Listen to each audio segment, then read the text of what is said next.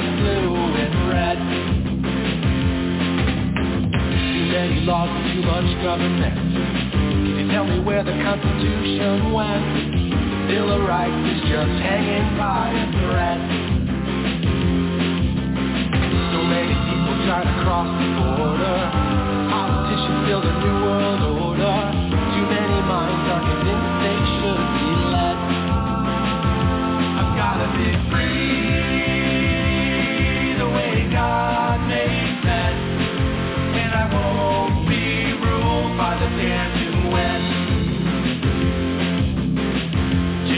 right to self-defense. They say you're safer, but they don't make sense. Dangerous ones will not turn into guns. All the unions always ask for more.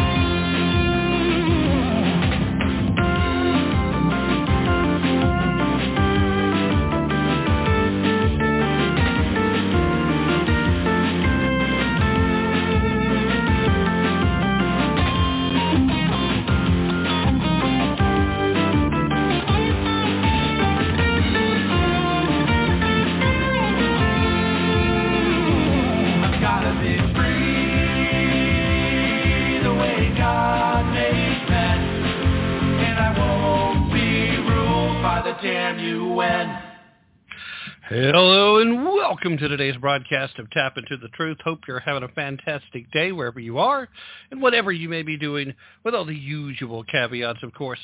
With you as always, I am your ever so humble and, you know, mostly peaceful host, Tim Tap, coming to you live from historic Roane County, Tennessee.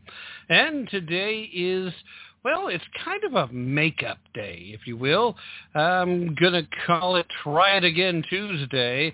Uh, the rationale for that, of course, being the fact that recently I had a couple of guests that were scheduled to join me, uh, actually both of them from last week, and inevitably things popped up. And as it just so happened, uh, the effort to reschedule them um, both worked for the same day. So here we are, try it again Tuesday. First, here at the bottom of the first hour, we have Dr. Bruce Hartman, who's going to be joining us to talk about how the left is targeting the younger and younger people, uh, most recently demonstrated through their efforts to cancel certain Warner Brother cartoon characters and Dr. Seuss, and of course to just eviscerate gender for potato head joys and things of that nature. Excuse me. We'll be discussing that topic uh, again, presumably. Uh, I mean, it's not often that we miss and reschedule and then miss again, but I have gotten where I very rarely take anything for granted. Also, at the bottom of this second hour, I'm scheduled to be joined by Larry Klayman, Esquire. He was the founder and former chairman of Judicial Watch. He took time away from there to run for Senate, uh, came back to public life after his attempt at gaining office, and then he established Freedom Watch, where he is still the head, as well as heading up his law firm, Klayman Law Group. He is the author of the book, It Takes a Revolution, Forget the Scandal Industry, and uh, we'll be discussing the ongoing challenge at the southern border. I want to give a shout out to the, some of the folks already hanging out with me in the chat room before we get into anything. Uh, we've got blogger extraordinaire Bigfoot in the house with us. Uh, don't believe me? Fine. Go see for yourself. I triple dog dare you. You can find us up over at bigfootsplace.blogspot.com. We've got the host of a fantastic show called Simple Facts of Life. Yes, the chief is in the chat room, and uh, presuming that nothing catastrophic occurs between now and then, chief will be joining me tomorrow night live. So if you're interested in hearing Chief over here, uh, come on back. Uh, I've not got official verification, but it's pretty much a done deal that Ron Edwards joins me in the first hour on most Wednesdays. Uh, he hasn't said anything uh, would uproot that yet, so we will see him. Is that acceptable? Gender story time. It's okay. yeah. Uh, Vorpabite is also in the chat room with us as well. Vorp uh, commenting right now. Dr. Seuss is unacceptable, but transgender story time is okay. Yeah, we, we did see that. Anyway, uh, as far as Chief is concerned, uh, be sure to join me tomorrow where uh, Chief will be with us in the second hour. We're going to try to see if I can't get him to jump right in for the entirety of that uh, hour because I'm like that. For those of you who have not already checked it out, feel free to go visit blogtalkradio.com. Once you're at that home page, you'll see a little search bar at the top. You can put in QMCUSN. It'll take you straight away to one of our shows. Or if for some reason you can't remember that when you decide to go check it out, put in Simple Facts of Life. You'll have to scroll down a little bit, but you'll know it when you see it. You can go to his show page. You can listen to a plethora of great past archived broadcasts. Or if you are so inclined, you may join him live starting at 6 p.m. Eastern. You, of course, can adjust to your time zone accordingly on Tuesdays, which means uh, he was indeed on earlier today. And for those of you that are listening to the rebroadcast of this show, the time of the live broadcast was Tuesday, March 23rd. It's 2021, and it's just a smidge past 7 p.m. Eastern. Now, I want to jump right into uh, a couple of things. Now, I was spending all kinds of time, and I was almost regretting having scheduled people because there was no way to get to everything that I wanted to talk about today based on headlines and stuff that I already saw going on. But then I came across this just a few minutes before uh, time to air, and I think this jumps to the head of the line. So I'm already going to be shortchanged as it is.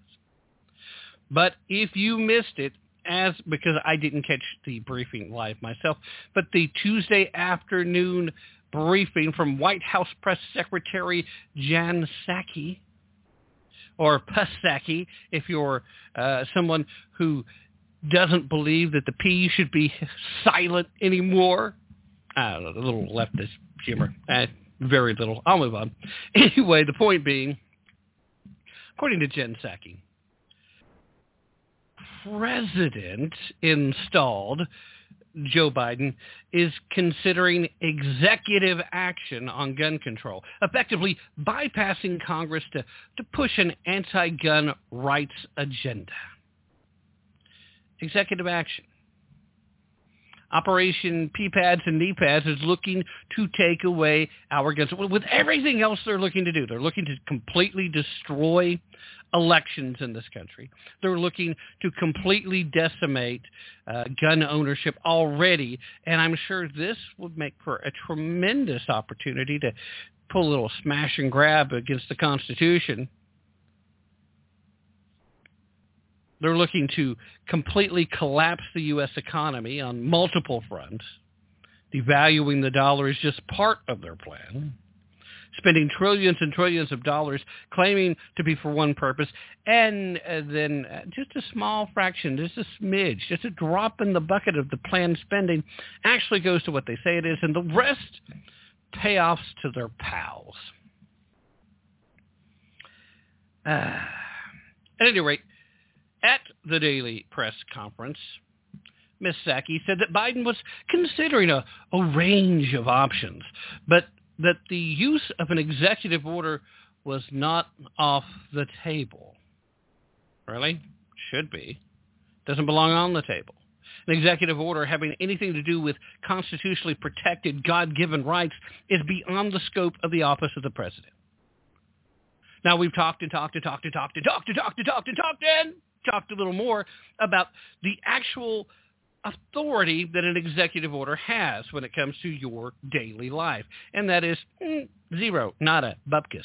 An executive order is nothing more than the guy who's supposed to be in charge of the executive branch giving out directives to his subordinates and how to perform their duties, how he wants them to perform his the duties that the office requires, that, that all of the branch requires. That's the extent of an executive order. There is no other power. So why it is we haven't seen more of a pushback, well, it's because the people still aren't paying attention, and too many people have been dumbed down to the point that they now accept that, well, it's just easier that way, so just let them do it. No. The whole point of creating a constitutional federated republic was so that nothing would be easy. So that the government not only would be limited, but would remain limited for all time limit its authority, to limit its power, to keep it out of your business, to do the bare minimum of what's required of a united government, and that's it. Oh, no, no, but you see, people are tired of the inaction, right? Tired of the inaction. Psaki said, quote, we are considering a range of levers, including working through legislation, including executive actions. That has been under discussion and will continue to be under discussion. Well, you keep talking about it, pal. You just keep talking about it all you want. You blow hard because that's what blowhards do. But remember, the United States Constitution is very specific in what level of authority you have. And there's only so much longer that honest to goodness American patriots who love this nation are going to allow all you elected pinheads to continue to ignore the Constitution. There are limits. You're swiftly approaching them. You're not going to like the results. Now, Saki also, Psaki also added that Vice President under then President Barack Hussein Alu Akbar Obama, that of course is barely there, Beijing Biden, was tasked with researching whether and how a White House executive order could be used to curb gun rights. Now it's important to remember that they're talking about curbing gun rights. It's human violence perpetrated with a gun. Now, of course, all of this is predicated on the fact that they don't want to let this crisis go to waste because they've gotten a lot of attention over the last few days between the shooting in Atlanta and now the shooting in Colorado at the grocery store. In case for some strange reason you have not heard about that yet, uh, 10 people were killed in uh, Colorado. A guy with a very Islamic sounding name decided with his devout religious adherence to Islam to go to a grocery store and uh, off some people, including a 51-year-old police officer who was first on scene. So basically what Jen acknowledged is that not only is barely there Beijing Biden uh, seriously thinking about instituting this executive order because they're never, never, even if they try to take away the filibuster, ever going to be able to push the type of legislation through that they want to regarding gun control. The Democratic Party is still dead set on disarming the American public. They've offered up no solutions for criminal activity involving guns all they really want to do is disarm the average citizen. And I have yet to hear one of these pinheads adequately explain to me why it is that time after time, all you have to do is look at the general statistics and see where the highest gun ownership per capita exists, the lowest amount of violent crime of any kind exists side by side. They want to pretend like there's not a causal effect there. They want to pretend like that's just purely coincidental. But when you look and see that the inverse is also true everywhere that it is inverted, lowest amount of per capita gun ownership, highest levels of violent crime, I think a strong case can be made. And I think, maybe that's my problem, I'm trying to think, I think that maybe their agenda is a little different than what they claim. Now, that's just me. What do I know? I'm just a guy hearing a threat from the press secretary from Operation P-Pads and D-Pads talking about how if Congress can't get their stuff together and take our guns away from us, maybe he'll just order it himself. Really don't think you're going to like that. Anyway, the quote was, he as vice president was leading the effort on determining executive actions that could be taken on gun safety measures. It's something that he has worked on he's passionate about, he feels personally connected to. But there's an ongoing process, and I think we feel we have to work on multiple channels at the same time. Translation, if we can't get one thing to work, we're going to do another, but we're determined. Now, earlier today, that being Tuesday, time of the live broadcast, President installed Biden delivered remarks on the subject of gun control, but steered clear of the topic of executive action. Instead, he was choosing to press Congress to, to pass a pair of House bills expanding federal background checks and weapons purchases and closing the so-called gun show loophole, uh, with Democrats claim, uh, you know, that they say that that allows individuals to purchase weapons from certain sellers at certain events without an investigation. Now, this is the red herring in the room and has been for a while. And the reason they continue to push this because it sounds reasonable, which has always been one of their tactics, and because they they do these these little polls, and, and this verbiage it tests well in the polling. But this is on the issue of gun control, the camel's nose. And it's just starting to get right there at the bottom of the 10th wall. And as you all know, once the camel gets its nose under the tent, it's just a matter of time before the whole camel is in the tent, if the tent keeps standing. And this is an instance where I don't think the tent will continue to stand. If these people think that they saw an armed insurrection back in January, come for our guns. I don't like talking like this. I don't like sounding like I'm making threats. I, I don't. I don't like it. I, I don't want America to be at that point. But I guarantee you the Bubba effect is already boiling over on the streets. Where do you think the Proud Boys came from. They were tired of seeing Antifa get away with the crap. They're not white supremacists. They're not out there doing racist things. They are a direct response to Antifa getting away with crap. Now, what happened back on January 6th, it was technically a riot. It was nowhere near the definition of an insurrection, armed or otherwise. But if you think you're going to take guns away from the American citizens that fully intend on protecting all of their constitutional rights, brother, you got another thing coming. And besides that, the, the worst case scenario here is that you do disarm the law-abiding American citizen because the only thing standing between the American citizen and complete and total anarchy and chaos is the fact that a spare number of us are capable of defending ourselves. We don't require a governmental response to do that. That's why that little statistic I mentioned earlier where the per capita gun ownership, higher that is, the less violent. That's why that's the case.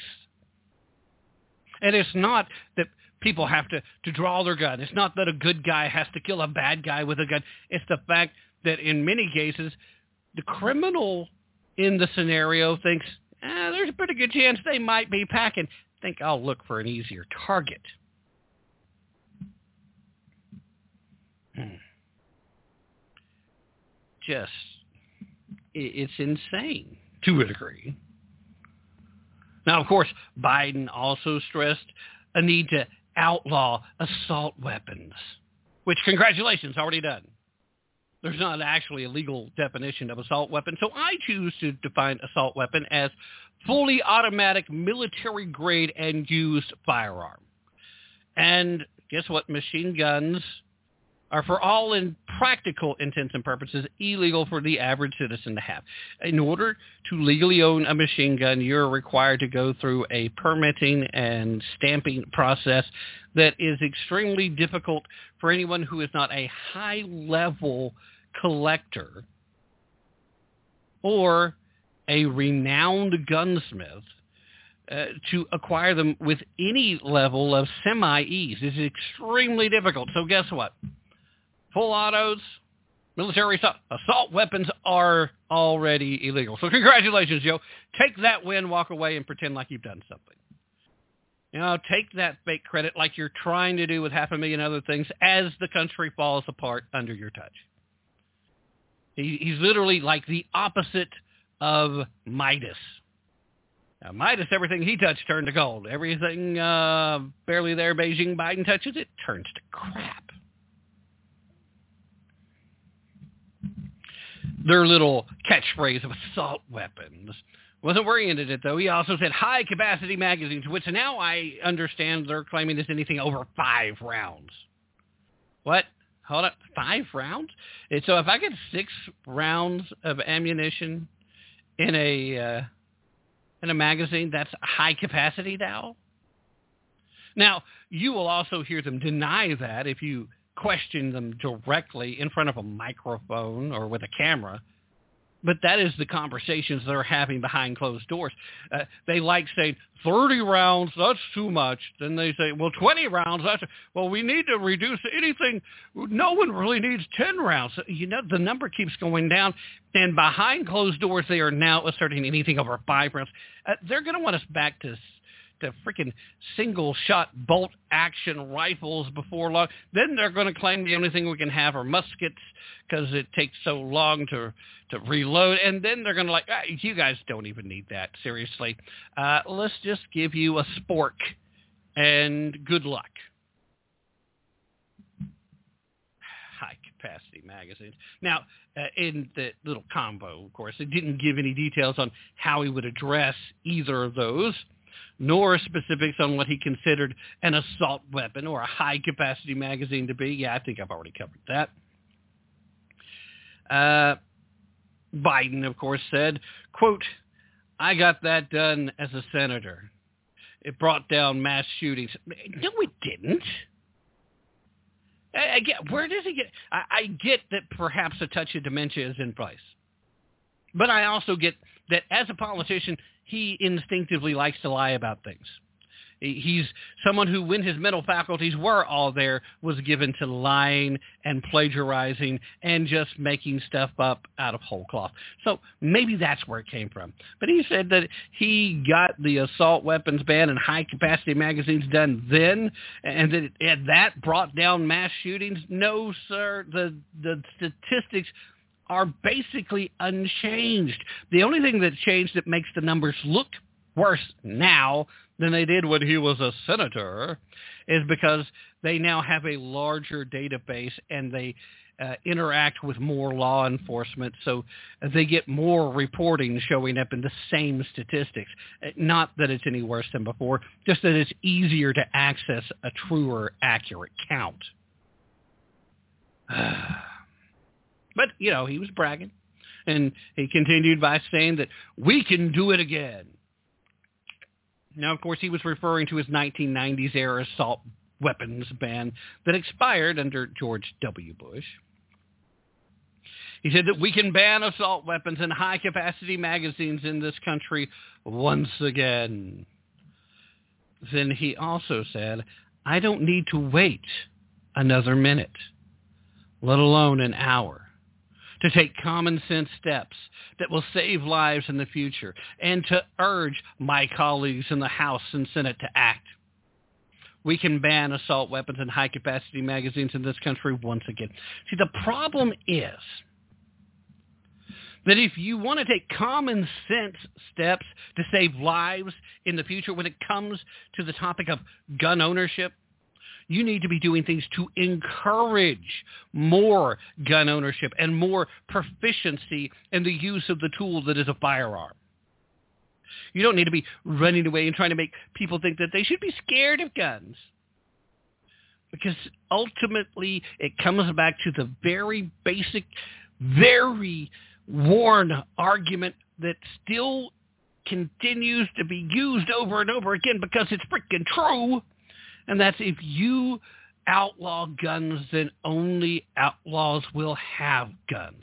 The law-abiding citizen will not be able to protect themselves. They will be victimized. And that's completely ignoring, completely ignoring the fact that uh, previously throughout history, when governments have disarmed their citizens in the past, it has without fail led to tyranny. It has without fail led to the wholesale slaughter of a dissenting part of the public.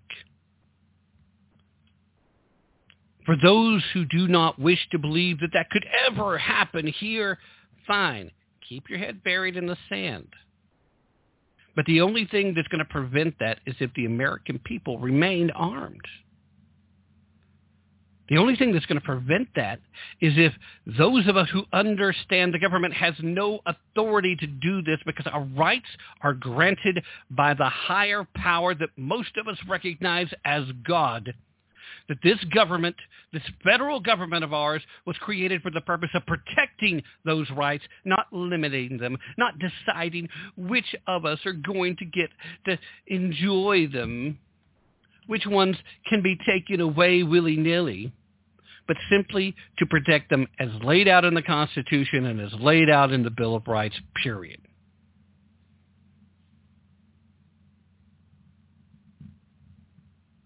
Everything else is ridiculous political rhetoric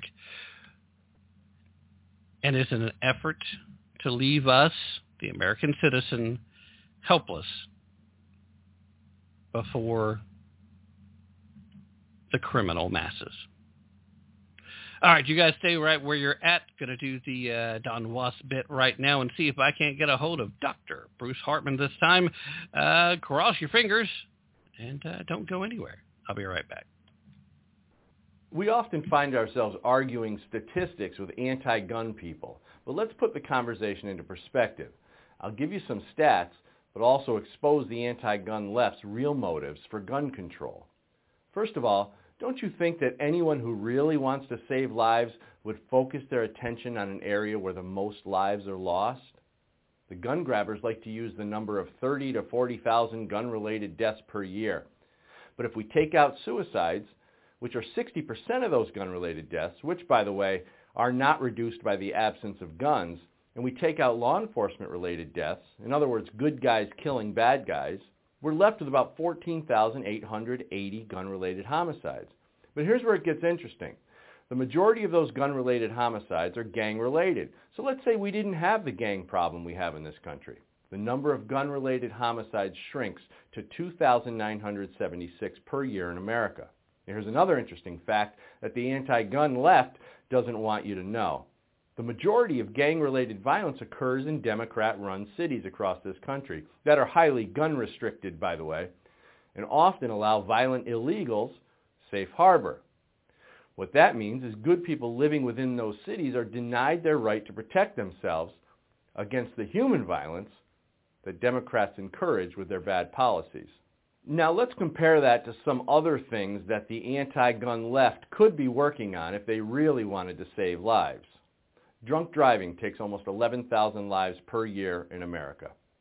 47,000 lives are lost per year in America due to suicide, bipolar disorder and schizophrenia being two of the leading causes of suicide, not guns. But one of the biggest causes of preventable deaths in America is abortion. Almost 330,000 lives are taken per year in America by people committing abortion. Now let me give you a piece of information that the anti-self-defense crowd doesn't want you to know. How many lives do you think are saved every year because of guns? The answer is two and a half million. Every year in America, two and a half million lives are potentially saved by the use of firearms. Now this doesn't necessarily mean good guys killing bad guys. This most often means just the mere presence of a gun deters a bad guy. And 46% of those lives saved are women. This is a study that was done by Gary Kleck, a Florida criminologist, and backed by data from the CDC. So why do you think the gun grabbers never share this information? Well, some would argue that they don't really care about saving lives as much as they care about disarming their fellow citizens and preventing them from independently protecting themselves and their families. Gun control is a top-down method that puts government in charge of the lives and safety of people under the guise of public safety. It's the first step in stealing the freedom our founders fought for. The anti-left has already decided that they are willing to give up their freedom to government. The problem is, they can't have their government-controlled utopian society unless you get on board. And real Americans are clearly not getting on board. Gun control is a way of forcing you into dependence, whether you like it or not. Now, we're never going to cure the evil in the hearts of killers, but we can stop them. So, to the gun grabbers, do you really want to save lives? Then get to work on the real causes of human violence and help us restore our gun rights so good people can protect themselves. Help us save lives rather than ending them before they get a chance to take their first breath. I'm Dan Wos. To check out my webcast, go to loadedmic.com. To check out my book series, go to goodgunbadguy.net.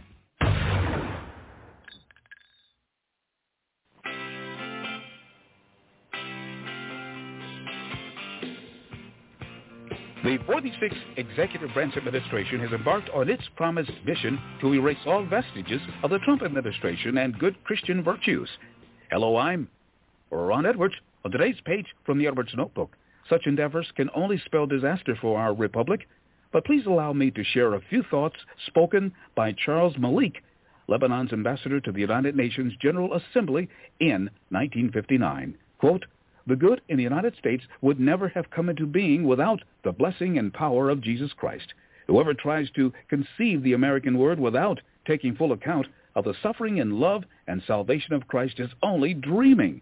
I know how embarrassing this matter is to politicians, bureaucrats, businessmen, and cynics, but whatever these honored men think, the irrefutable truth is that the soul of America is at its best and highest Christian.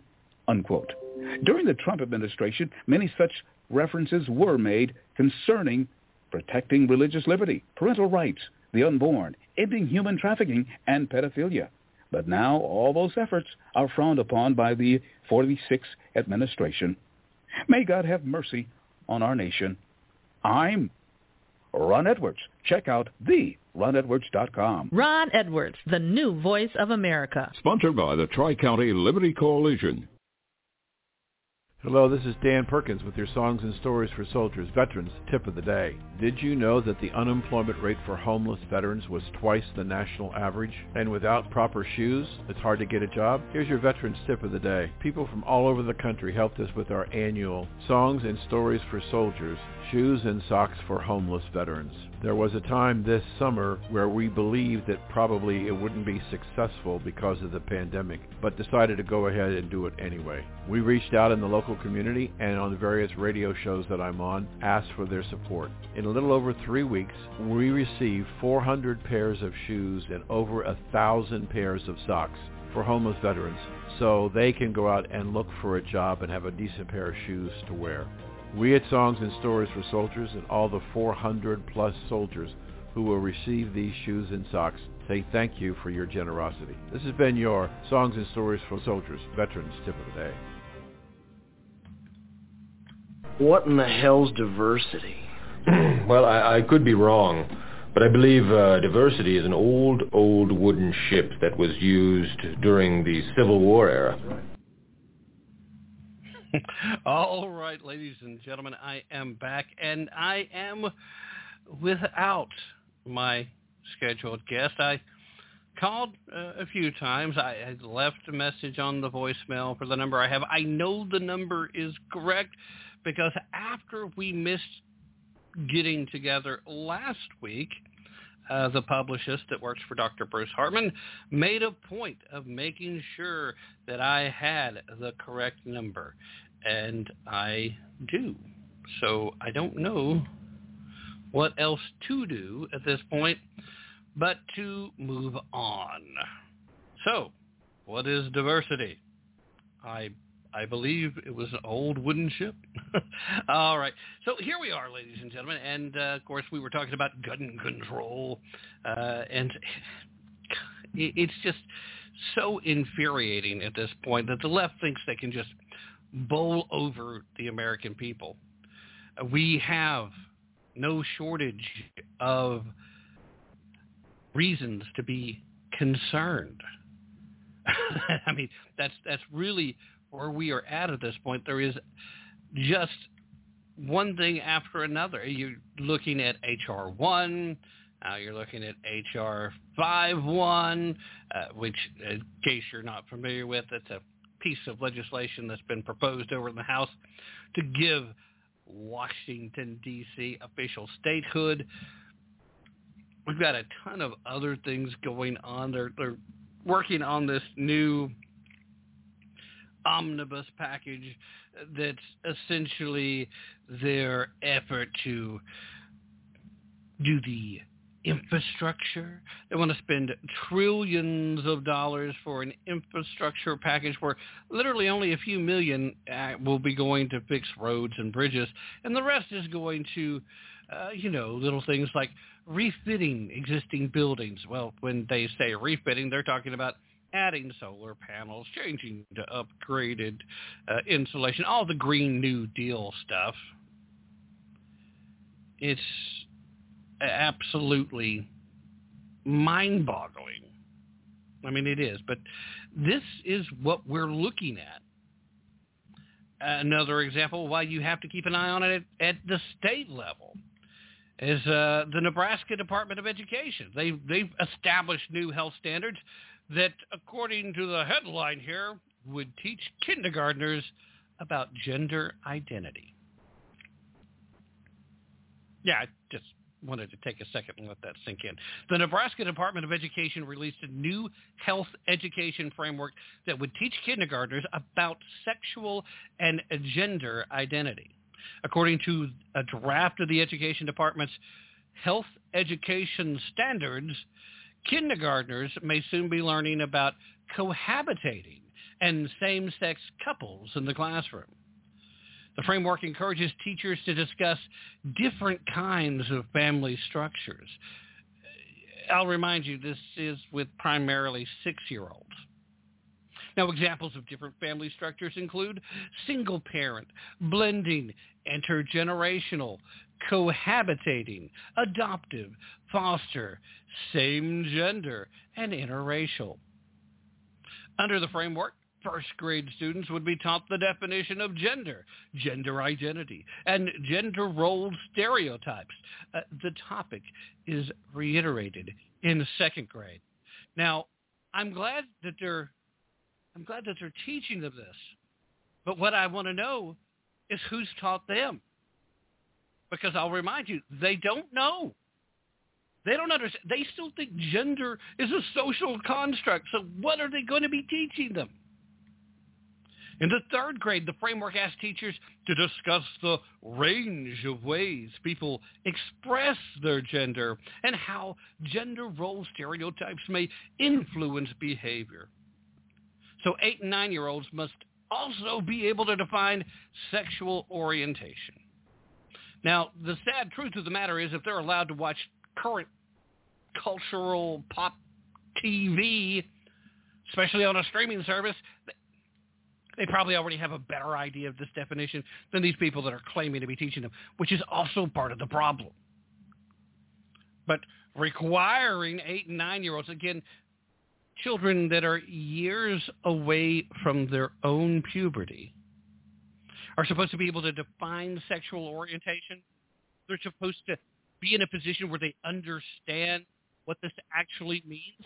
No, that's not how education is supposed to function.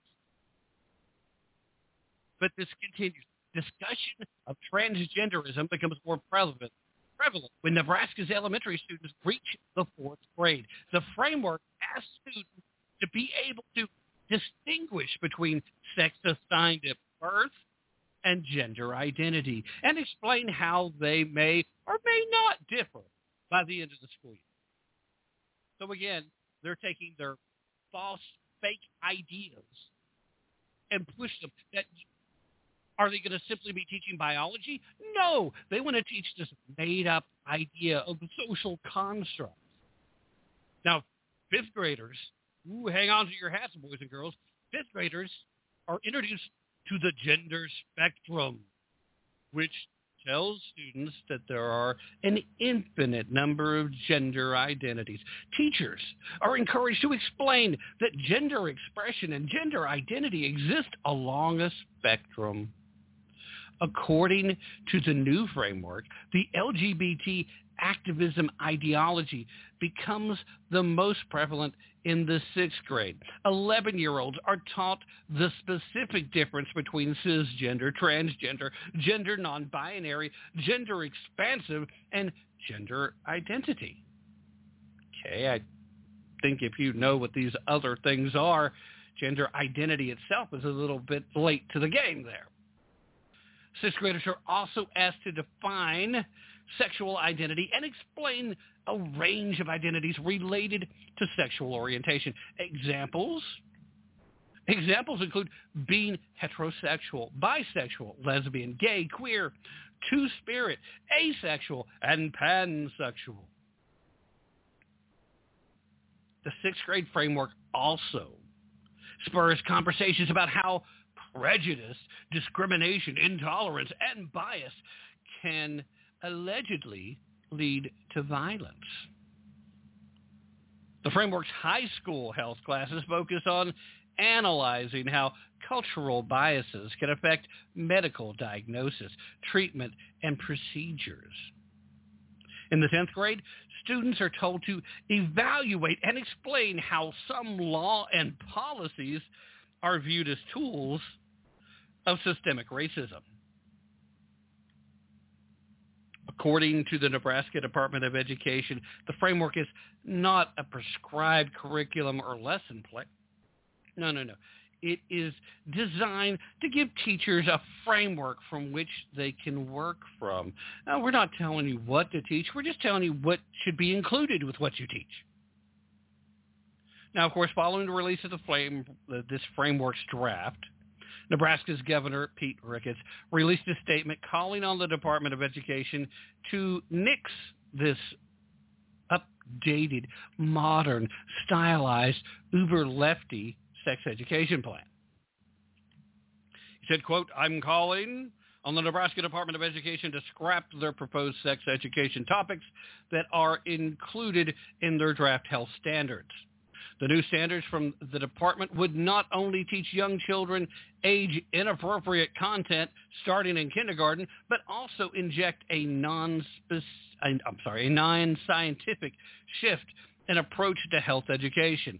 And many of the new themes are sensitive topics that should be addressed by parents at home and not by schools. Hmm. Sounds like Governor Ricketts was uh, somebody who was still raised up in a time when common sense held sway for most of the country. The governor also claimed that the framework was developed with the help of political activists. Shocking, and without the input of key mainstream organizations. Also shocking. Now, the Department of uh, the Nebraska Department of Education did not respond uh, to conservative outlets when they were contacted asking for comment. Now, I would imagine we will see some of these uh, responses in the next few days, but it's important to remember that uh, this is ongoing. We need to follow this story. They're using Nebraska as a test base. You guys remember when we used to say that if you see something in Europe, it's coming to America. If you see something in California or New York, it's coming to the whole of America. You remember those conversations? You remember those days? Well, now they've decided that they're going to open up testing in places like Nebraska. They they figure if they can infect the heartland like that, then then they'll really get everybody. And it really goes back to the whole situation uh, that we were going to be discussing with Dr. Hart.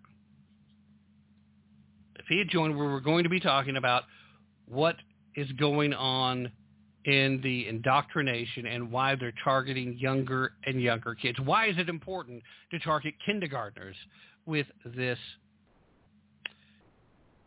hogwash? I, I sorry, it took me a moment to think of something that was radio appropriate. Not the kindest words came to my mind. I don't believe the kindest words should even be used in this case. I'm not feeling not feeling very peaceful at the moment. Chief in the chat room says that I'm being punked by Dr. Hartman, and I'm beginning to wonder. Uh, and then he says, pansexual. Is that like the guy in the movie American Pie? Uh, yes, Chief. Yes, that, that is correct. That is very much correct. Uh, I just this is what's being pushed on children that are years away from their puberty, their their sexual awakening. That the hormones have not started moving yet. They shouldn't have any ideas about sexual identity or this idea that gender expression is a thing. Again, Chief in the chat room being humorous. Uh, talking about the Nebraska State Capitol. All right. Not going to repeat what he said about it, but this is my opportunity to remind you that if you join us live and hop in the chat room, you would get to know what kind of humorous things that Chief and Bigfoot and Vorpal are saying. Although not all humorous, but in this case, what Chief is saying is. Uh, I just, I don't understand why, why we're seeing this from the education standpoint and people aren't pushing back harder. I seem to recall a time when parents were involved enough with their kids that they would see something like this happening at a school and they would push back and the school would respond. At first, obviously someone somewhere thought it was a good idea. They'd try to defend their decisions. They'd try to defend the position of having to, to teach and educate these things because because there was a need in our, our daily lives now that the people are being targeted. And it's important that the children understand that it can't be permitted. It can't be allowed. It's dangerous. We can't even let those thoughts take root in their minds because it's too hard to, to change those minds after those developmental years have passed. We're living in a time where Ohio public schools are currently encouraging ninth graders to read graphic sex poetry. Now, I mean, I, I thought that it was risque enough when you read the romantic poets if you understood what they were saying, but they were at least kind enough, clever enough uh, to use flowered language, symbolism, uh, to say what they had to say. You know, it it was still again with a basic understanding of the language, obvious what they meant, but utilizing entendres and double entendres uh, much better. Uh, that's not the kind of thing they're looking to do these days. Illinois, there's a city in Illinois that's become the first official government to pay out uh, in reparation, or they're planning I don't think they've sent any money out yet. Something that Chief mentioned uh, briefly in his show today. Yeah, it's difficult difficult to understand what the fight even is because there's so many fronts to try to fight on. We need to push back against the entertainment uh, industry because they're instilling so much of this ideology in cartoons, in everything that's on television that's watched by preteens, and early teens, and late teens.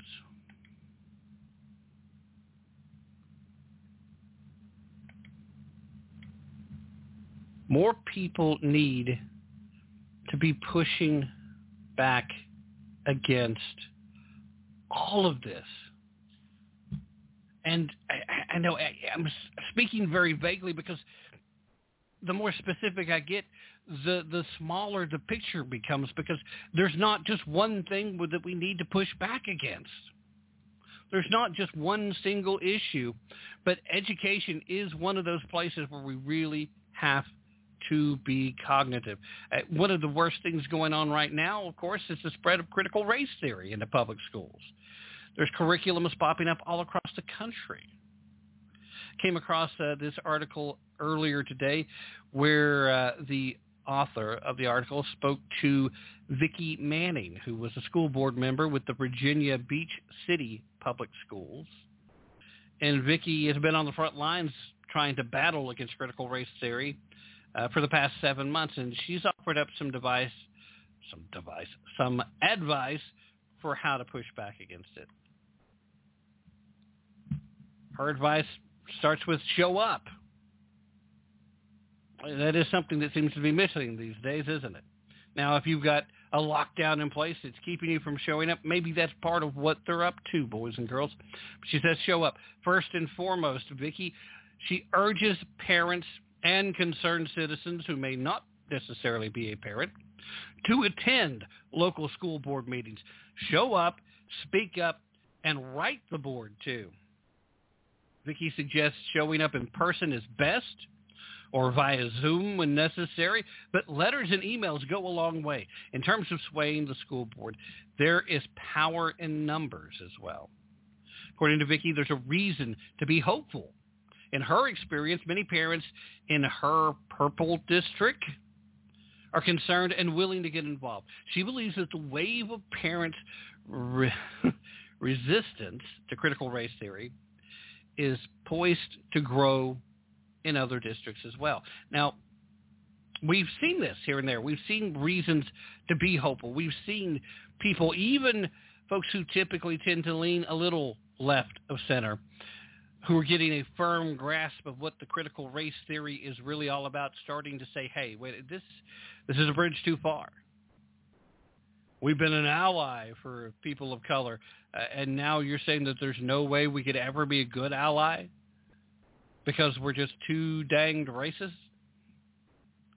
Now, an easy first step is contacting your local school board to ask their stance on critical race theory and what policies, if any, are already in place to ensure that students are protected from ideological indoctrination at school.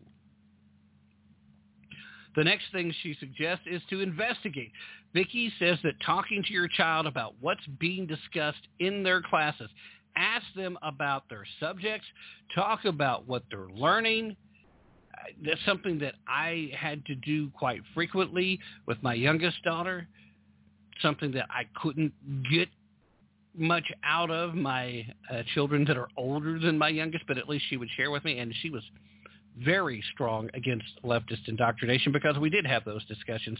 And then I took the time not just to say, well, that's some crap, but I actually showed her documents from the past that kind of poked a hole in their theories. So investigate.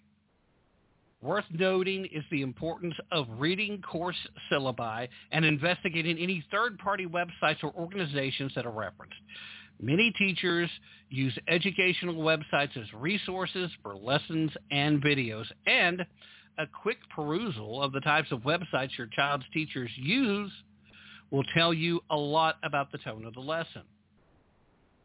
A few notorious websites that uh, Vicki has specifically said, mentioned, uh, while covering uh, this whole thing from California.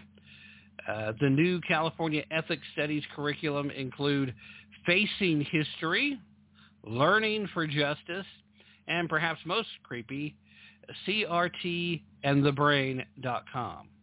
That's CRTandthebrain.com. That's short for critical race theory, by the way.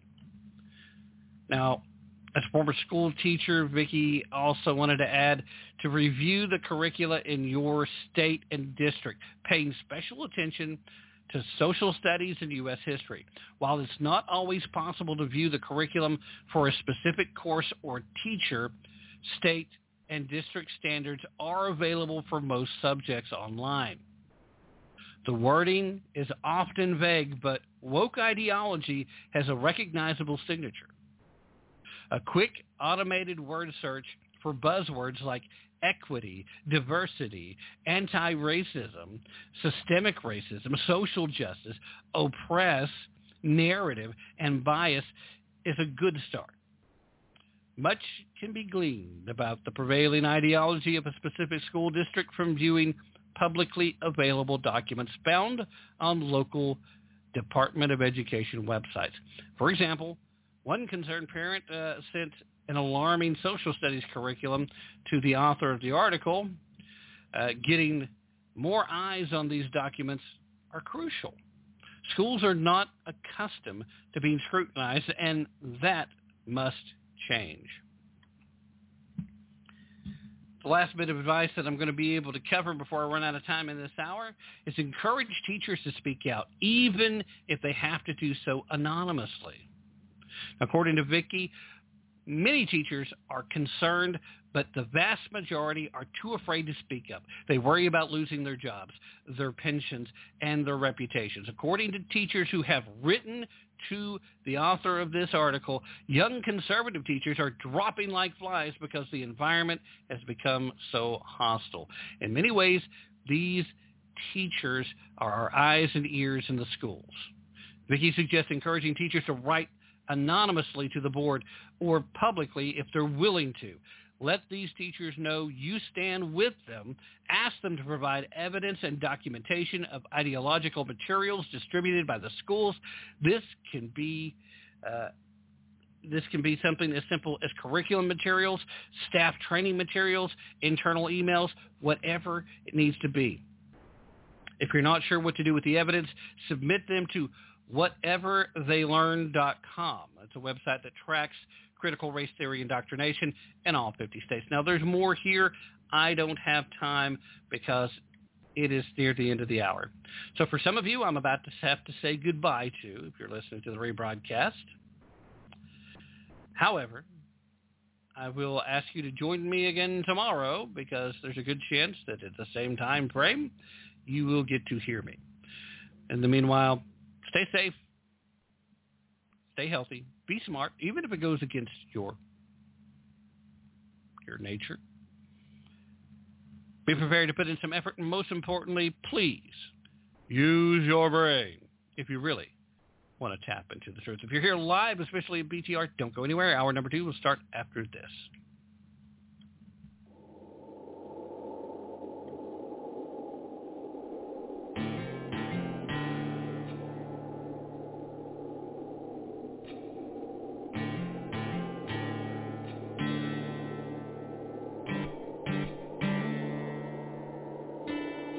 Smell the dust, feel the sun. Fingers twitch just above the gun. Hear the wind cross the plain. There is no fear that I must contain. And I'm in the eye of the hurricane.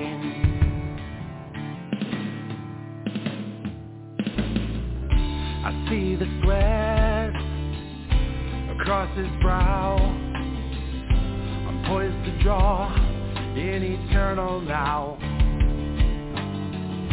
The fastest one is the one who's slain. I still stand, got the better aim.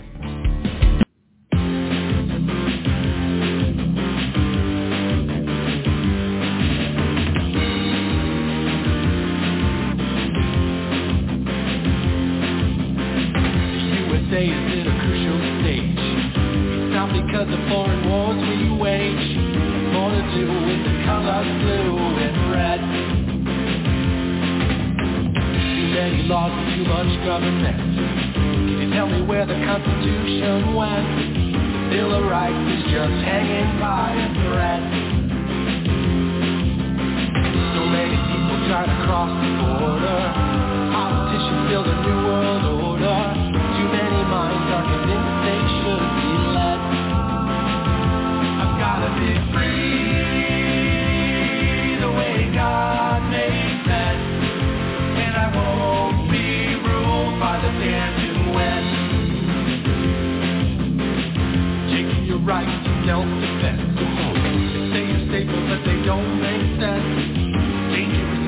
not turn into guns.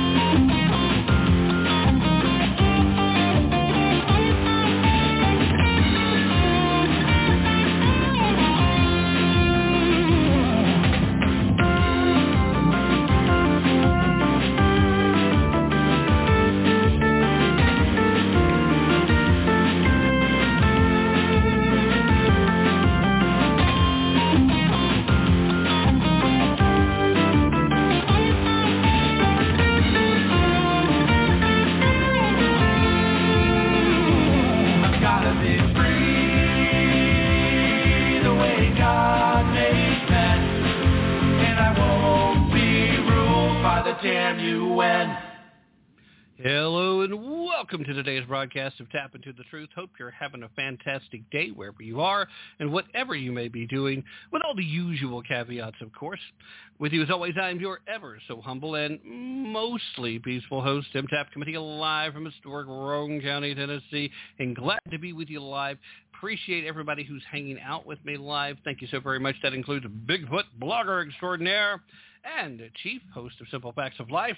Uh, we did have Vorp in with us, but Vorp seems to be in a rather testy mood this evening, and he uh, bounced on out. I'm back to hitting the world again, it seems. I, I hate that because Vorp is somebody who can be quite uh, the positive and uh, active individual in the chat room, but then here for the last little bit, he can also be exactly the opposite. Uh, he's got reasonably good reasons for feeling sour, but uh, sheesh, there's still limits. At any rate, uh, I mentioned Bigfoot was a blogger extraordinaire. I triple dog dare you to not take my word for it. Go see for yourself. Visit bigfootsplace.blogspot.com. Uh, you also uh, heard me mention Chief. Uh, Chief, of course, is the host of a great show in its own right. It's called Simple Facts of Life. Uh, you can find him at blogtalkradio.com. And go to that search bar at the top. You can put in QMCUSN if you like. Should take you straight to some of his great archived broadcasts. Or if for some reason you can't remember those letters, go ahead and put in Simple Facts of Life. That's pretty easy to remember.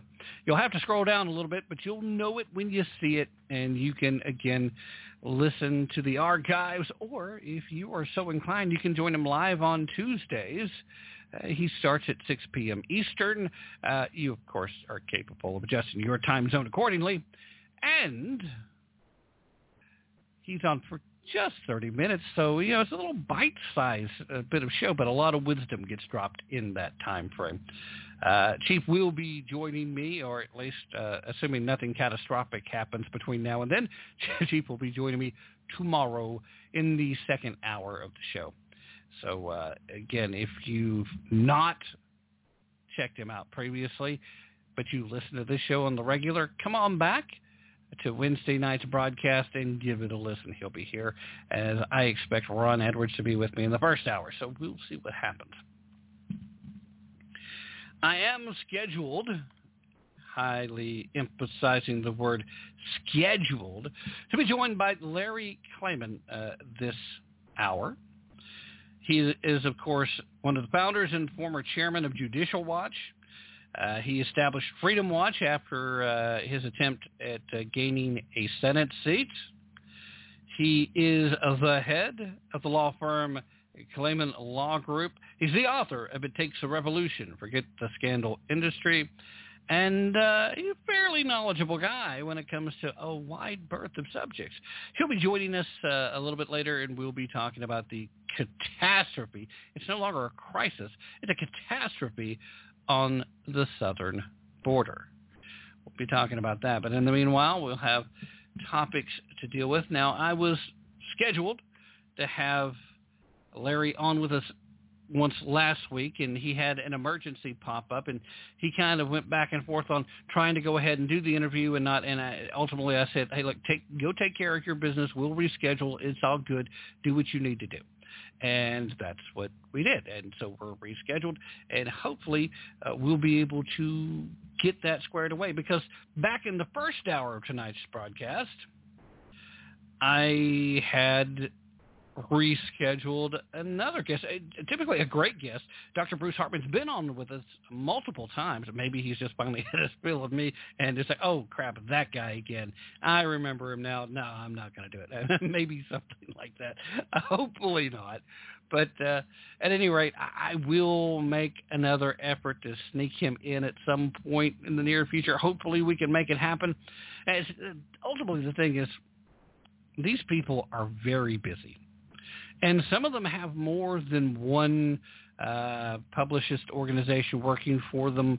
Uh, so sometimes people get moved around, and that's just a case where possibly a double booking had occurred. Uh, and, and then you look at the fact that uh, these are busy people with busy lives, and other stuff happens too.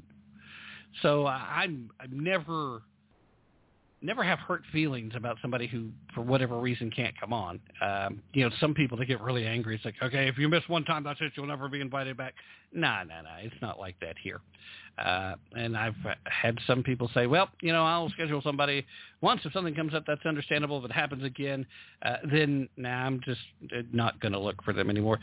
At the end of the day, though, as far as I'm concerned, these people, uh, they have a huge huge variety of options to go bring their message and I'm honored anytime any of them decide that they're willing to come on this platform and uh, have a conversation with me. And hopefully you guys enjoy that conversation. And uh, if something comes up, or even if it is just skipping out on me because something else came up, that doesn't hurt my feelings because I, a lot of hosts look at this as I'm doing you a favor for giving you uh, access to my platform. I kind of think it's the other way around. Uh, these guests are doing me a favor by bringing their expertise and their knowledge to my platform and helping to build it up. So if something happens and they can't be here, then okay, we're no worse off than we were before. Uh, you know, you guys have listened and tuned in on a multitude of occasions where it's been just me for three uh, plus hours uh, with no guests scheduled, and you keep coming back. So I'm assuming you guys are okay with that, at least for the most part. I will, of course, still leave the link in the show description to Dr. Bruce Hartman's website and to the Amazon version of Spend a Year with Jesus, which was his most recent book. And, uh, you know, we'll kind of go from there. What I am going to do, however, is I'm going to send a quick email. So if you will bear with me just momentarily, I will try to make this quick and then we'll try to get back to it. Da, da, da, it's always great. I, am not the greatest of multitaskers to begin with. Uh, I'm one of these guys that's not wired for multitasking. But uh, I will just send this straight away, and then we will get back to the show. Well, can we try again?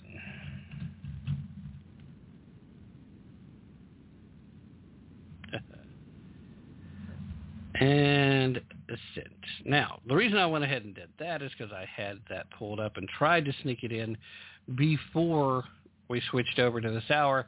Didn't get it in, and I do like to try to have things situated, if you will, for the upcoming guests before we get to that point, uh, because sometimes the technology doesn't always cooperate. So if I can get it situated early, I'm in a better place. So no answer. Yeah. And there. I'll go straight to the backup number for calling Larry.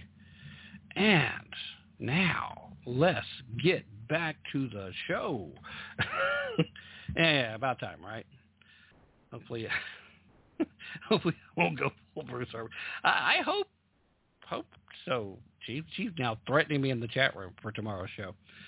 Hopefully I won't go full Bruce Hartman stand up twice in a row. Know, what's great, and, and Chief, of course, is uh, kidding with me on that because he's been great, uh, very generous with his time. For a while, we had a regular segment where he was coming in on Sundays, and, and I've been doing something different with Sundays right now and haven't made a return to live broadcasting on Sundays yet. So it's kind of mixed things up, and we had the situation. And I really would like to get a regular reappearance of Chief and a few other folks uh, so that we kind of get uh, a semblance of some, you know, just really on my part a day I don't have to worry about trying to schedule a guest but can make sure that we have a great conversation.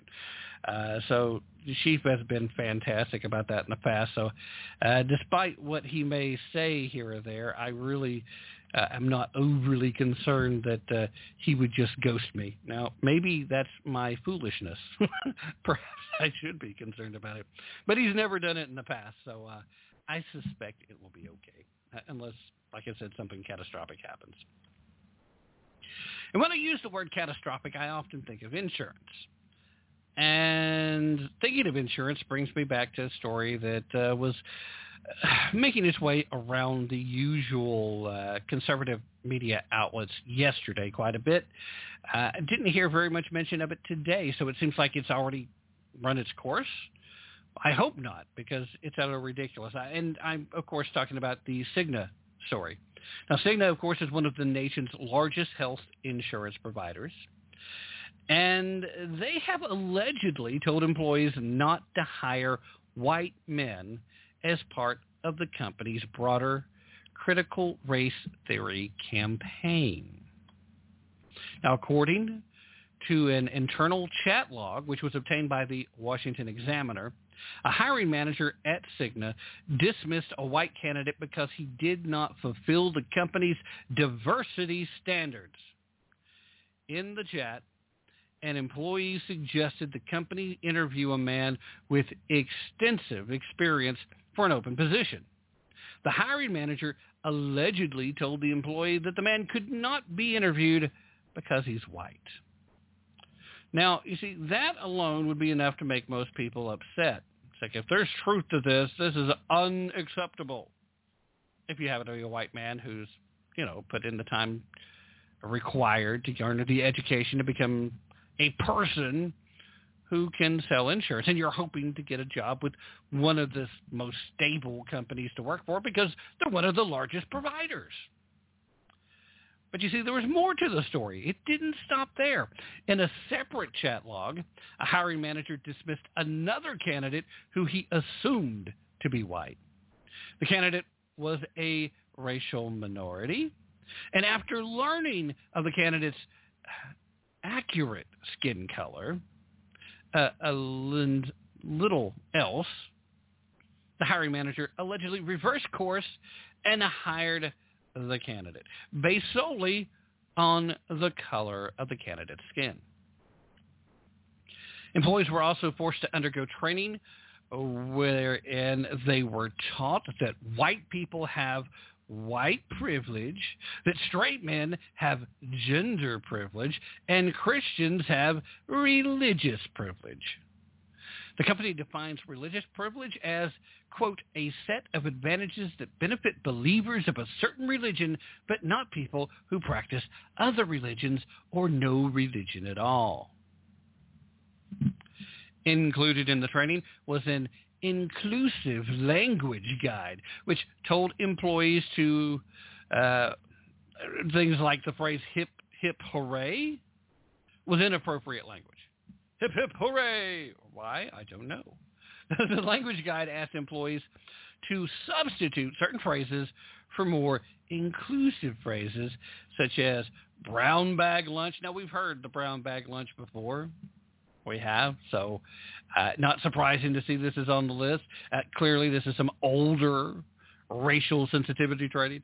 But brown bag lunch should be replaced with something like lunch and learn grab and go. I'm not sure that that really constitutes the same thing, but hey, when the left controls the language, words really don't have to mean anything at all, do they? Uh, phrases like, well, not phrases, but words like wives, husbands, boyfriends, girlfriends, uh, they need to be switched over to spouse or partner.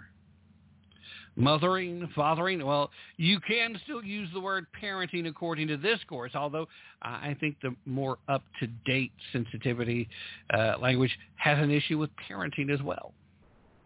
Using the phrase master bedroom, well, you know, you can't because, you know, master, it's a, it's a bad thing. Now, I don't know if this is a knock on people who engage in the um, BDSM lifestyle. Because you know, master of the bedroom means something different. But anyway, they want you to use the phrase primary bedroom. Uh, long time no see. Not sure what the problem there is, but nope, not not supposed to use it either. It's been a while, according to them, is still okay to say. Long time no see. I, what what is the problem with that? I I don't know. Uh, you're too young to remember this, but uh, not again, not sure. What is that? Ageist, I guess. Uh, making fun of the glorious lack of life experience for a uh, a Gen Zer, or I, I mean, I don't know why that's. Why. You're too young to remember. That. But you're. It's okay if you say, "Do you remember?" Whatever. Do you remember the, that day I kicked your ass? Uh, no, I don't remember that. Well, that's because it hadn't happened, but till now, it's insanity. Now, employees were also asked to fill out a societal norms checklist where the list they listed whether they have characteristics associated with privilege. The checklist asked whether an individual was able-bodied, age 25 to 50, Christian, cis male, heterosexual, upper class, and or white. Cigna also encourages employees to read controversial books such as Ibram X. Kendi's, Ibram X. Kendi's How to Be an Anti-Racist, Robin DiAngelo's White Fragility, and Michelle Alexander's The New Jim Crow. Okay, so is Cigna doing something all that different than what other people are doing? No. Large corporations across the country have been pushing racial indoctrination on employees for a little while now. You look at places like Morgan Stanley, one of the nation's top investment banking firms. The company is requesting that employees fulfill a diversity quota in the applicant pool before moving forward with the interview process. Similarly, uh, other companies uh, like the world's largest accounting and consulting firms. Uh, they're asking their employees, well, not asking, they told their employees that unintentional microaggressions are considered punishable offenses. We talked about this last week. An example of an unacceptable asking your black male colleague to join the flag football or basketball team. Why is that a microaggression? because you're not supposed to welcome to, to engage in an activity that we find fun. I, I'm not supposed to engage with you in something that might be worthwhile to build a a relationship, you know, uh, team building activities, right? I mean, what what is wrong with the idea, with the notion of inviting a coworker, regardless of their skin tone, to come play a sport with you, to, to hang out with some of the coworkers and get to know each other away from work, maybe, or into it. Now, if the idea here is that we, we want you to come play because we just think you're going to be better than us white guys, come on. I mean, how utterly ridiculous that is. It it makes me want to play the little audio clip again. Uh, I mean, I don't understand, but uh, you know. What in the hell's diversity? well, I, I could be wrong, but I believe uh, diversity is an old, old wooden ship that was used during the Civil War era. I mean, it might as well because they're literally trying to change diversity into meaning anything they want it to mean. They're mangling the language. They're mangling uh, the ideas. Every day we're hearing a new level of ridiculousness. The one thing I really want to ask Cigna is that if uh, if you don't want to hire any white men who may be very qualified, clearly you're not going to miss them. Right? I mean, there's there's enough of a pool. I'm not somebody that just assumes that uh, people of color means that you're accepting someone who's not going to be as good at selling insurance as that white applicant may have been. Okay, I'm, I'm not insinuating that at all. Now, it would be great if you just simply looked at the merits and the experience and uh, everything that goes into determining who your better employee might be and left it at that. There shouldn't be quotas, but but I do still have to ask the question. As more and more people find out about Cigna's effort here to avoid hiring of white men, what would you miss? Would you miss customers that are white men? Would you miss the dollars that would be spent by white men who suddenly found out about this and decided, hey, you know what? I'm not going to buy insurance from you anymore. I'm not going to participate in my employer's insurance anymore if they use Cigna. I will buy insurance of my own if I have to, to not buy a policy from you. And oh yeah, by the way, guess what? If a white man with a family should happen to make that decision, it's going to be more than just that white man that ends up no longer being your customer, right? Now, would you miss that? Would you miss those dollars that you're no longer getting? Because as I look back at the the makeup of the country, it leads me back to the argument that we legitimately heard some not so bright people say back when uh, Marvel first released the Black Panther movie, because right before it came out, there were a lot of these woke-minded individuals that said, uh, this movie's not for white people. They should stay home. I think Marvel would have been very disappointed with the box office numbers if all the white people stayed home.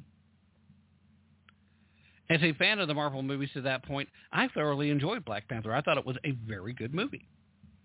I'm a fan of Marvel characters. I have been for a long time. I'm not a fan of Disney as a corporation who now owns Marvel. And it has caused me to be in a position where I can no longer thoroughly enjoy the newest activities of them because I refuse to support Disney any further. This is me being stubborn. I, I hate being in that position. I hate not being able to participate with things that I once found enjoyable simply because the people that run the companies have lost their minds. If Cigna wants to hire the best candidate, they should be able to, skin color shouldn't matter. But if they're actively saying, I've got this talent pool of people looking for a position, and they're just automatically chucking the white guy without even looking at the resume, without even looking at the qualifications, then I don't I don't believe that they're worthy of having the white man's dollars. That's all. Hey, United. United Healthcare. You you want to do business with white people? Of course, again, uh, we'll need to check and make sure that they're not pulling some similar tomfoolery. the only thing that I have to say to Cigna Insurance. I love the smell of napalm in the morning. And napalm is what they deserve right now. You guys stay where you're at. I will be right back on the other side of this very brief break.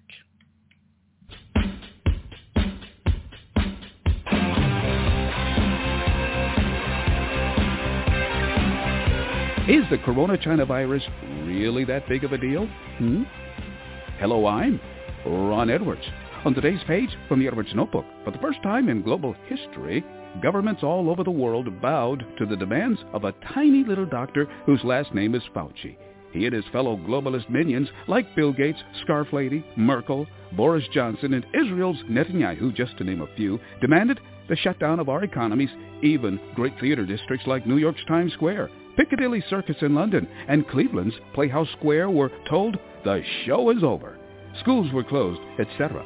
But from where I see things, the massive shutdown ended up exposing our republic to more harm in many ways than the corona China virus itself, especially when you factor in the huge uptick in mental health issues among the young, including depression and suicides. To add insult to injury, the current White House occupier has allowed at least 1,500 illegal border crossers into the United States, knowing they have the China virus, which tells me the lockdowns were unnecessary. What say you? I'm Ron Edwards. Check out the ronedwards.com. Ron Edwards, the new voice of America. Sponsored by the Tri-County Liberty Coalition. This is Dan Perkins with your Songs and Stories for Soldiers, Veterans Tip of the Day. Are you looking for a job because you got laid off because of the coronavirus? Most veterans think that the GI Bill can only be used for college, but that's not true. It can also be used for retraining programs. So if you're out of work and looking for a new career, go to the VA.gov and look at the GI Bill benefits. This has been your Songs and Stories for Soldiers, Veterans Tip of the Day.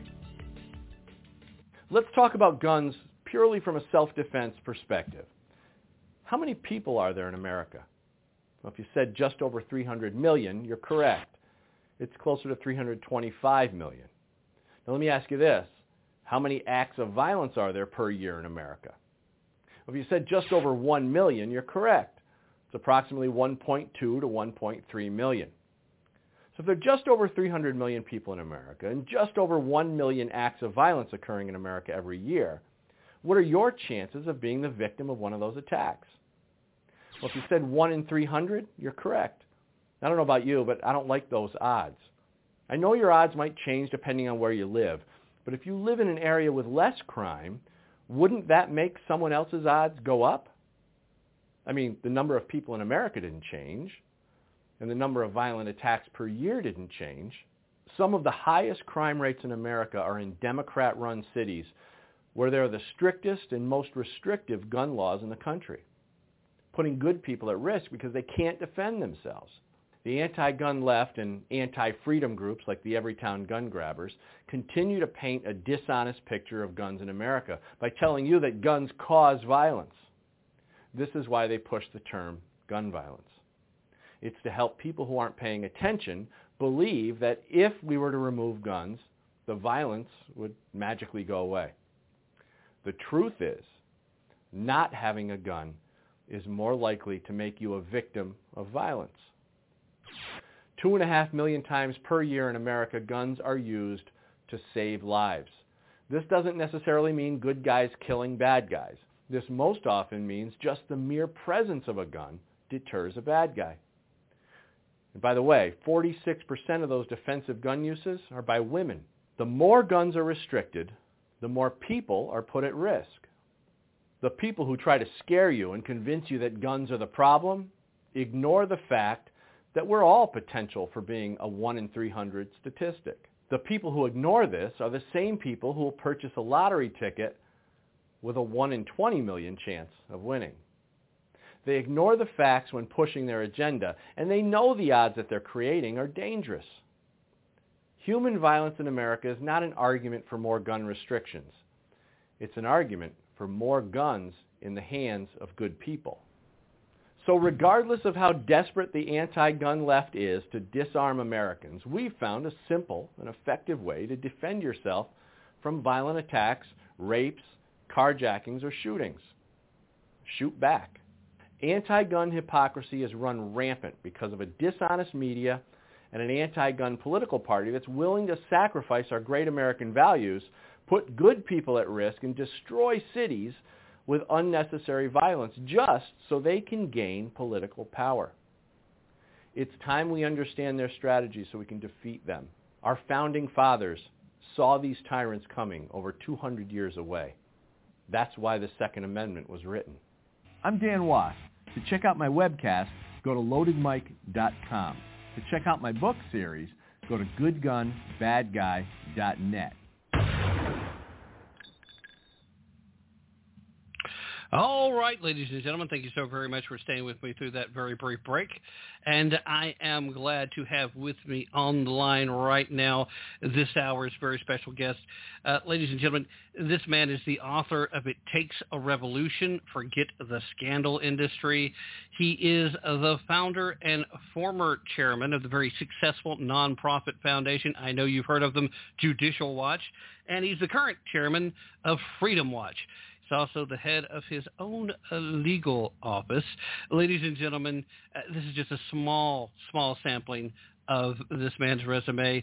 Uh, please welcome to the show Mr. Larry Klayman. Uh, Larry, thank you so much for joining us today. I greatly appreciate you taking a little time out it's of your my, busy schedule. It's my honor. Thank you. All right, sir. Now, uh, obviously, uh, one of the topics that I really wanted to, to discuss with you is this current uh, catastrophe. I don't even want to call it a crisis anymore. It's a catastrophe on our southern border. Uh, we've went from uh, the uh, groundbreaking announcement that uh, the numbers were being kept extremely low to now leaked pictures coming out to having the head of the Mexican government, the very left-leaning Mexican president, blaming Trump. We've now seen interviews with these illegal migrants trying to come across, saying it's because uh, barely there Beijing Biden, as I like to call him, uh, made an invitation, which he did. Uh, what is your feelings on this? What's your take on the situation to begin with? Well, my take is that we hear, we hear a lot of talk right now. Certainly President Trump did a great job in securing the border, no question about it. But now we've got people invading Texas and Arizona and other places. So let's talk about Texas. You've got a governor there, a Republican governor, Greg Abbott, who, who generally is very appealing. He's articulate. He's a good-looking guy. Uh, he's sympathetic. I mean, he has this Franklin Roosevelt type thing. He's in a wheelchair. We're sorry that he's in a wheelchair, but but he's overcome his disability. He's very impressive. The problem is he's all talk and no action right now. And the Republicans, who frankly as a party are dead in my opinion. I mean, they just have abdicated all responsibility. All they do is talk. Greg Abbott could call the National Guard, Texas National Guard, he's in charge of it, and the Texas Rangers, send them down to the border and seal it off. And the heck with the federal government. You've got to protect your own people. And consequently, uh, yes, what Joe Biden did is treasonous. It's, it's sedition. He's allowing into the country people that have COVID-19 with various mutant forms that's going to create more disease. You've got drug dealers, you've got criminals, and you've got terrorists. I mean, they even arraigned a couple of weeks ago some Iranians that were trying to cross the border. We are going to be indicting Joe Biden, a citizens grand jury. I talk about this in my book, Takes a Revolution. We have the right to take our justice system back because the elite are never held accountable in this country of either political party. And, you know, I'm a conservative, but I'm, I'm quitting the Republican Party. I just can't take it anymore and starting a new party, the New American Independence Party. That'll be in a separate organization. But to get back to the point, Justice Antonin Scalia in 1992, in the case United States versus Williams, said the grand jury belongs to the American people, not to the three branches of government.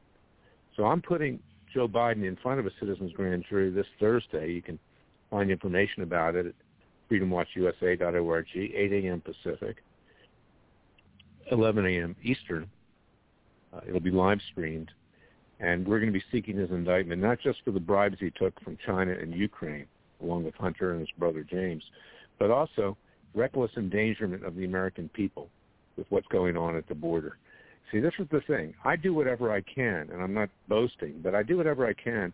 I don't have the resources of the government. I don't have the power of the government, but our government no longer represents the American people, and this is a good example of just how that's the case.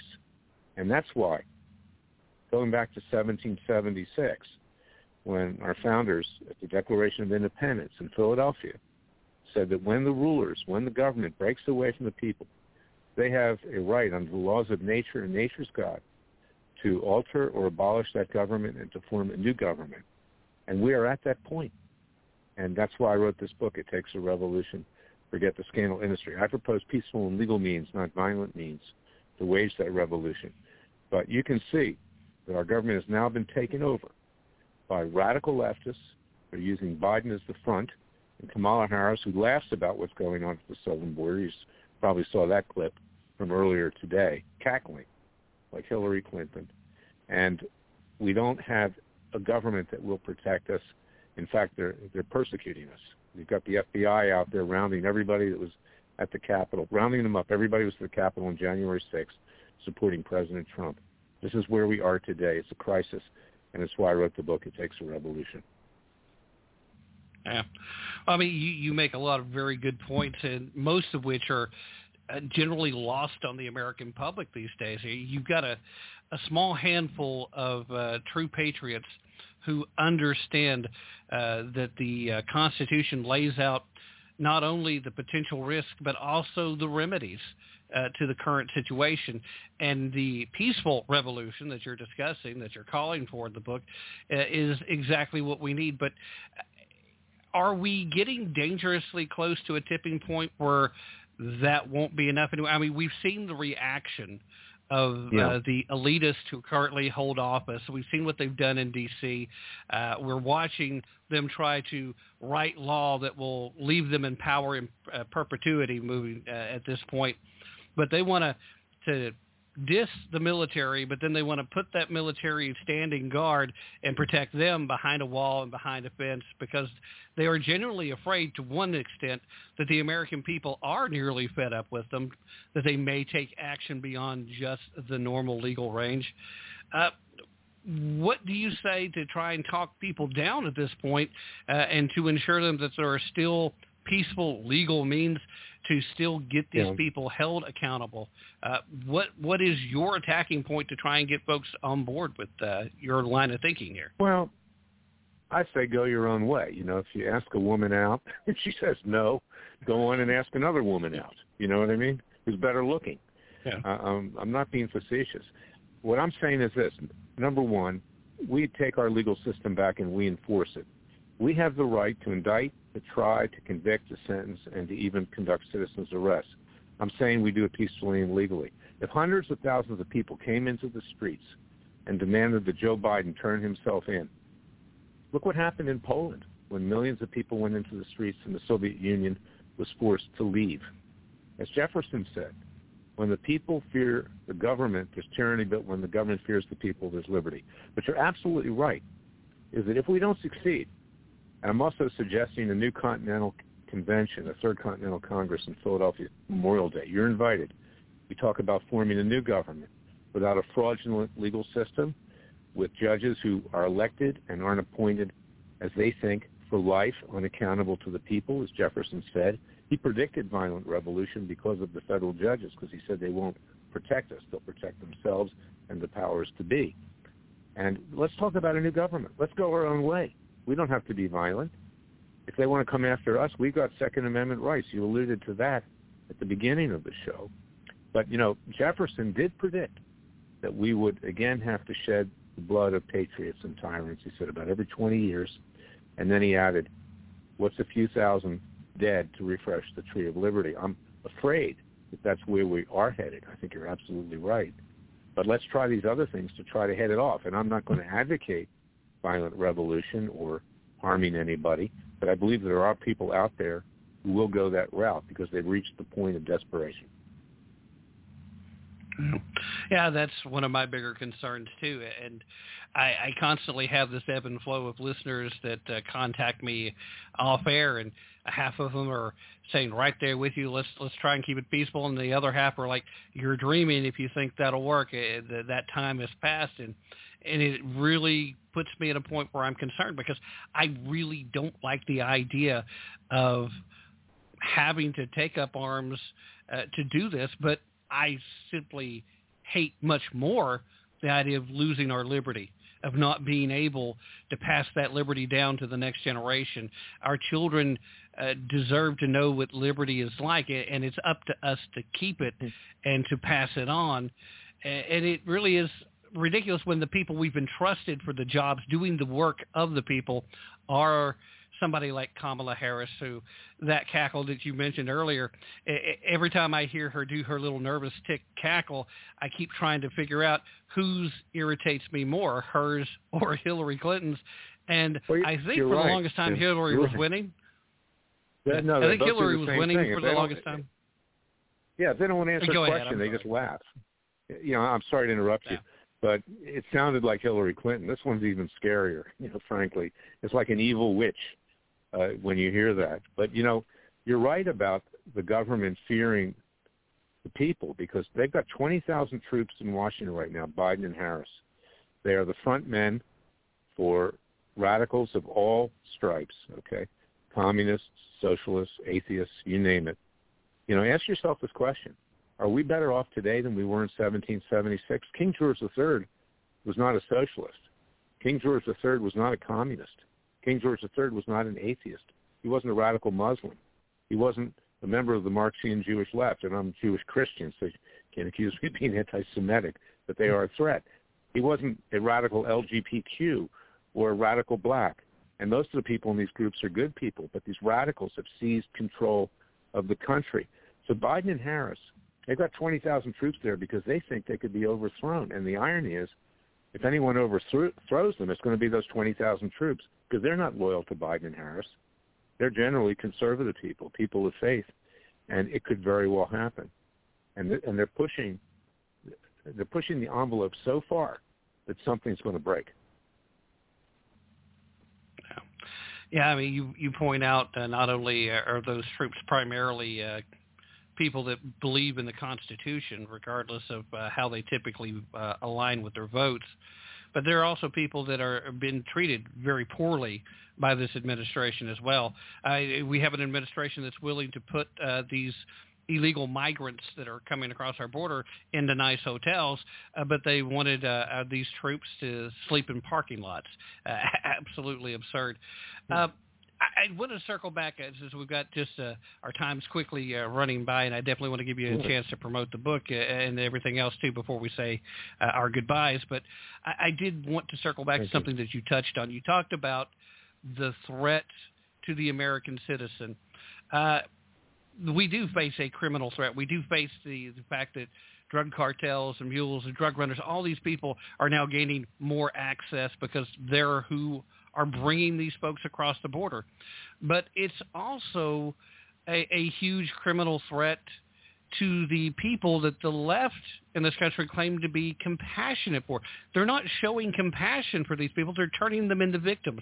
Uh, how do we legally, uh, as a potential victim of these crimes, uh, make those points? And how do you get across the idea that the criminality is happening on both sides of the border?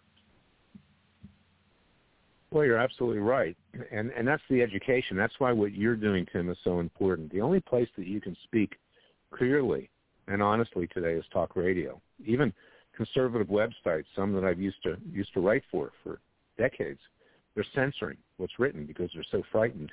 And how did our founding fathers coalesce the col- colonies to wage, you know, a revolution? It was through the printing press and pamphlets and things like that. We need to educate. The American people are not well educated. They need to understand. And you hit the nail on the head. Our founding fathers, some of them, like Washington and Jefferson, they were millionaires even with inflation in today's world. They didn't have to risk everything, but they knew that if they didn't stand up to the king and form a new nation, a free nation, that their children, grandchildren, and other generations would be living basically as slaves. And we are at the point right now. The left is coming for our guns. They're going to use what happened in Colorado and, and other places as a way to do that right now. You can see it happening already. We won't be able to defend ourselves. You're going to have these radical leftists on your lawn demanding the keys to your house, the keys to your car, all your possessions. You've got reparations now in Evanston, Illinois that are being doled out, $400,000 per person. This is going to dismantle this country. We have become it's more extreme than what happened in even South Africa, and I was against apartheid. I don't condone that. But when the African National Congress took over, they confiscated property, you know, for pennies on the dollar, and the whites fled. And there are a lot of people fleeing right now because we're no longer in control of this country. Any group is no longer in control other than these radical leftists who have seized control. They are socialists, they're communists, they're atheists, they're radicals of every stripe. They have now total control over us. And that's why I'm trying to do it peacefully and legally, and that's why I wrote this book. I didn't do it for money. I made a, a cent on it. But it's it's important that people read it and to read the Declaration of Independence. So if people could go out and get It Takes a Revolution, see what my experience has been in 44 years in the legal system, how these federal judges in particular, you know, have become corrupt, how they won't stand up for us. Even they even threw President Trump under the bus, his own judges and Supreme Court justices. So what do you do when we don't have a legal system where we can take our grievances and have them? The next step is revolution. All right, sir. Again, I want to thank you so very much for joining me this evening. I greatly appreciate your time. Uh, once again, please share the information. Where can they find the book? And uh, please feel free to share any other websites that you would like to. And if you invite people to follow you anywhere on social media, providing you, like myself, haven't been banned on a bunch of them, feel free to share that as well. Thanks, thanks, Tim. Yeah, uh, you can get the book. It takes a revolution. Forget the scandal industry. That means turn off Fox News and get to work. Don't be addicted to what you watch every night.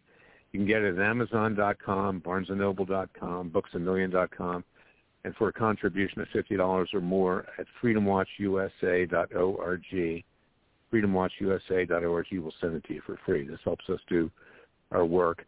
Also, uh, we're going to live stream the Citizens Grand Jury where we're seeking the indictment of Joe Biden, Hunter Biden, and James Biden on Thursday at 8 a.m. Pacific, 11 a.m. Eastern, and you can watch that at freedomwatchusa.org or crowdsourcethetruth.com. freedomwatchusa.org, crowdsourcethetruth.com. See what we do. See that we have our destiny in our own hands with the divine providence of the Father and the Son, as our as our founding fathers did. They made direct reference to that in the Declaration of Independence, and against all odds, they created what then was the greatest country on earth, and still is, if we can rid the country of these radical leftists. Absolutely. Well, thank you, sir. Larry Klayman, Esquire. Uh, thank you so much. Keep up the good work, sir. And uh, I hope to speak to you again sometime soon. Thanks, Tim. God bless you. Appreciate it. All right, sir. Ladies and gentlemen, that, of course, was Mr. Larry Klayman, Esquire. Uh, okay. Uh, okay, Bigfoot was having a sound issue, but uh, it was on his end. Thankfully, that's uh, it's it's a rarity when it's not on my end. So uh, I hate that you missed uh, the remainder of uh, the interview, but uh, you that's a good thing about being able to hit the archives is you can go back and listen to that last little bit. Yeah, the important message to be getting from our conversation with Larry is the fact that it is still possible to peacefully save the republic uh, this idea of a citizen's indictment uh, against Joseph Robinette Biden Jr. and all of his cohorts, uh, his family in particular, for the bribes they took. Uh, it's It is a means that can be pursued. It is not without merit. It is not without precedent. But it's become very rare. And rare enough to the point that I'm quite certain that people like Nancy Pelosi don't even understand that the American people can get to a point where they've had enough. They're utilizing violence in the streets. They're utilizing organizations that are radicalized and are trying to intimidate and frighten people. Uh, organizations like Antifa, organizations like Black Lives Matter Incorporated, very different than just people who tend to think that Black Lives Matter because guess what? Uh, they do. So stop throwing them away. Asian lives matter, Hispanic lives matter. I see all these great stuff. Guess what? It's almost as if those silly old conservatives got it straight, uh, got it right at the beginning uh, when they were saying that all lives matter because they should. All lives should matter in the minds of people. Now, there should also be a level of import within your life because you are going to value the lives of the people you love above people you don't know. That shouldn't be a foreign concept either. But just because you may care more about how your daughter is doing in comparison to someone living in a different state that you do not know, that doesn't mean that you have no compassion. And that leads me back to this southern border crisis in the first place because this catastrophe on the southern border is a catastrophe for the American people, but also for the people that are being victimized and in some cases brutalized that are being the victims of crime that are coming from places like Guatemala and Honduras. The people in Mexico who are having to put up with these migrants moving through their borders. Yeah, it's shameful that we live in a time where the only reason that platforms like CNN are reporting on the story at all is because suddenly they're angered that the openness of the Biden administration is to order everyone out. Nothing to see here. Pictures had to be leaked. And when the pictures of these poor migrant children that are being held in conditions that are far worse than they've ever been held in before because they're in numbers larger than they've ever come through. Uh, you thought uh, kids in cages under Trump was bad. Uh, my goodness, 12 to 15 times the number of children in the same type of space. Shoot, I mean, this is even worse than under Barack Obama's kids in cages moment, which most of the pictures you saw during Trump's administration was from the Biden, and not Biden, but from the uh, Obama administration, which Biden was a part of. It's it's it's mind-boggling that more people aren't realizing this. I mean, I've been screaming this from the top of my lungs since we had the little dust up on the southern border when Trump was separating children. It's like the compassionate thing here is to institute policies that are not going to entice people to try to rush across our border that are not going to incentivize people to, to risk their lives and to indenture themselves into the employ of organized criminals. That's what happens when these people pay thousands of dollars that they don't have to mules to, to have themselves or their children brought across the the border. When, when this happens, what do you think is actually going on? Well, if they don't have the money, then they've got to work it off, don't they? These people leave a country where their life was blah, and then end up coming to a place where they believe the promise of liberty was there for the taking, but they end up essentially enslaved. If you had any compassion for these migrants, you would not want an open borders policy, the likes of which Biden promised and was one of the reasons that he supposedly got elected.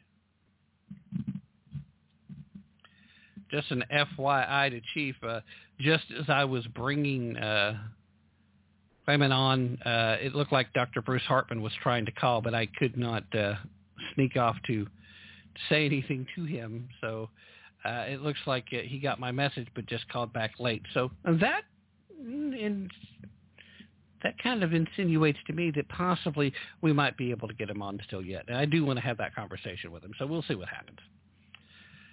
And we're quickly running out of time in this hour at this point, and I, I'm still left flabbergasted at everything that's coming at us so quickly. I mean, it, literally, we're at a point now where it's almost impossible to keep track of everything that's going on. The assault is on multiple fronts. And that's why you got to decide. The time is now. You've got to decide. Are you going to be in this fight? Are you going to fight for this republic? Are you going to fight for liberty? This republic can still be saved. It can be. But the window of opportunity is shrinking. What are you best at? Are you like Bigfoot, where your best place is writing messages, reaching people through thought, through the words that appear in his blogs? Are you like Chief, who decided that writing works, but getting behind a microphone is faster, it's easier, it's better? Are you somebody that's good at organizing events, perhaps it's time to put these talents, these skills, these abilities to this fight. Because whether you're conservative or libertarian or even a, just a traditional classic liberal, all the things that you hold dear, all the principles that you have stood on in your life are all at risk. This nation stands on the precipice of being turned asunder by those who seek to instill tyranny.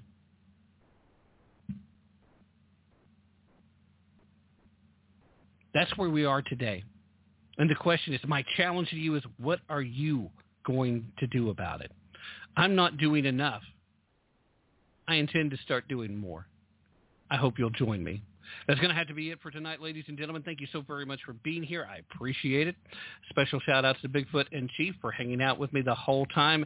And a very special thank you to both my originally scheduled guest, Dr. Bruce Hartman, who I, I have every confidence we're going to be able to make this work at some point, and uh, my guest that we did get on, Mr. Larry Klayman, Esquire. Please check out Freedom Watch pick up a copy of It Takes a Revolution and, uh, you know, all the other stuff that I usually say at this time because I'm about to have to say goodbye to you. I will be back Wednesday night. Hopefully, I'll be joined by uh, Mr. Ron Edwards in the first hour and the Chief in the second hour. That's my hope. That's my plan. Nothing catastrophic. no whammies, no whammies, no whammies. In the meanwhile, please don't take my word for it. Definitely, definitely don't take the other guy's word for it. Be prepared to put in some effort and most importantly, to use your brain if you really want to tap into the truth. In the meanwhile, you guys stay safe, stay healthy, and uh, be smart, even if it goes against your nature. I'm out for now. I'll be back tomorrow. Good night, everybody.